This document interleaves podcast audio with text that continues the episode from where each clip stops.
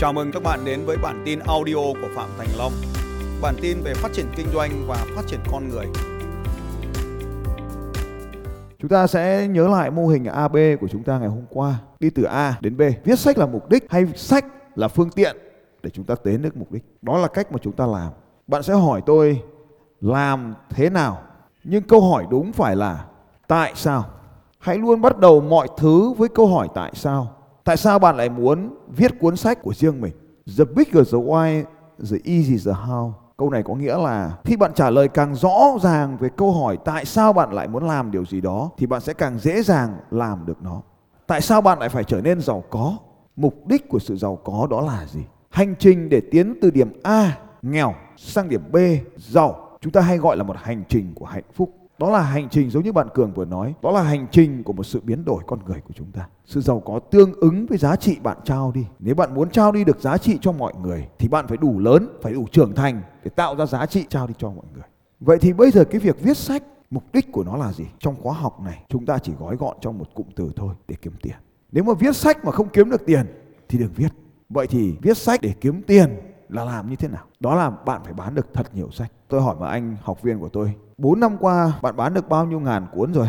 Anh Tuấn DISC trả lời em bán được 40 ngàn cuốn rồi. Và em ra mắt cuốn thứ hai. Anh ta có sang đưa cho tôi cuốn thứ hai. Số lượng xuất bản sách của học viên của tôi, tôi nghĩ phải đạt trên 100 cuốn rồi. Cô Bích cũng đã xuất bản rất nhiều lần các cuốn sách viết về cái ngôi trường của cô. Cô Bích là một học viên cao tuổi nhất trong nhóm những học viên của tôi. Người trẻ tuổi nhất cũng chỉ hai mươi mấy tuổi cũng đã xuất bản sách. Sáu mươi mấy tuổi cũng xuất bản sách. Không cần là nhà văn cũng xuất bản được sách. Và tất nhiên bạn hỏi tôi, tôi xuất bản sách chưa? Tôi trả lời với các bạn là tôi viết rất nhiều và xuất bản rất nhiều hành trình cuộc đời của tôi ngày hôm nay trong những cái khoản tiền bạc mà tôi kiếm được đều có nguồn gốc từ những cuốn sách. Các bạn hỏi về việc viết sách thì làm thế này. Đầu tiên chúng ta phải trả lời được câu hỏi là tại sao chúng ta viết sách. Cái cuốn sách của cô Bích là kể về cái hành trình cuộc đời. Thì cái cách mà cô ấy viết đó là theo dòng thời gian, từ khi tôi còn trẻ đến khi tôi đi học, đến khi tôi tốt nghiệp, tôi về làm giáo viên, xong tôi lên làm hiệu trưởng sau đó thì tôi khó khăn, hai vợ chồng ra đi mở cái trường riêng, sau đó thì vay tiền, sau đó phát triển, sau đó thì tuyển dụng, sau đó thì trưởng thành, sau đó thì hỗ trợ giáo viên và dần dần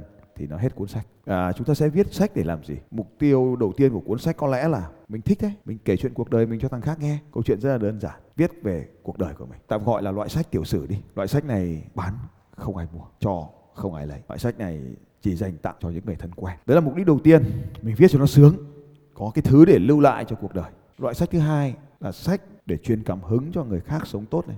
Thông qua những câu chuyện cuộc đời của thành công và thất bại của chúng ta để chỉ cho người khác Loại sách dễ nhất trong các loại sách là loại thứ ba, là loại how to. Làm thế nào để làm được điều này? Làm được thế nào để làm được điều kia? Làm thế nào để kinh doanh? Làm thế nào để bán hàng? Làm thế nào để vận hành spa?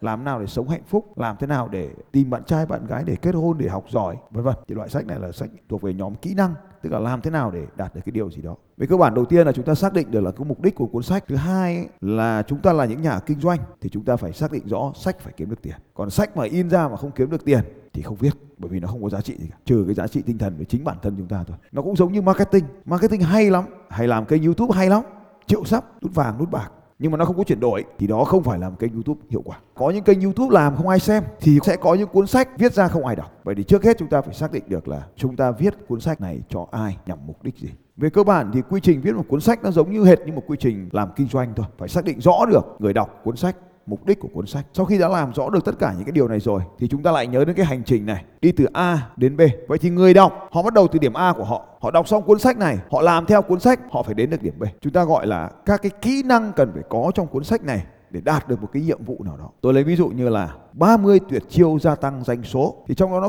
chia sẻ 30 cái kỹ năng để giúp cho các doanh nghiệp tăng được doanh số lên hay là 30 tuyệt chiêu đàm phán tức là 30 cái cách thức cái thủ pháp để tham gia vào đàm phán Sách nó có hai loại.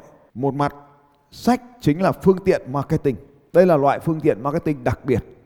Nó thể hiện bạn là một chuyên gia. Đã là chuyên gia thì phải có sách bán chạy. Thì sách là loại vũ khí làm marketing. Sử dụng sách làm marketing như thế nào? Có những cách thức sau đây để dùng sách làm marketing. Thứ nhất, đó là quà tặng để trao đổi thông tin khách hàng. Thì khi các bạn muốn nhận sách thì các bạn điền vào form. Tôi có thông tin cá nhân của các bạn và tôi tiếp tục làm marketing trên nền tảng đó. Đây là cách marketing rất đỉnh cao. Loại sản phẩm thứ hai đó là sách bán để kiếm tiền.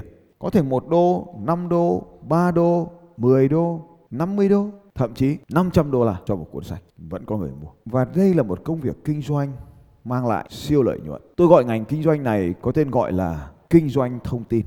Trong tiếng Anh nó có một cái từ chơi chữ được gọi là infopreneur, những người làm kinh doanh thông tin.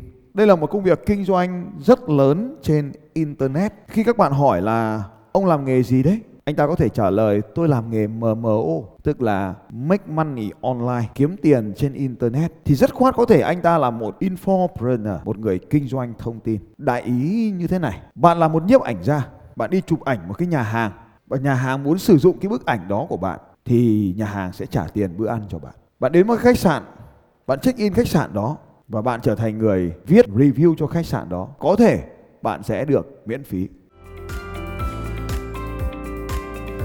Xin chào các bạn và hẹn gặp lại các bạn vào bản tin audio tiếp theo của Phạm Thành Long vào 6 giờ sáng mai.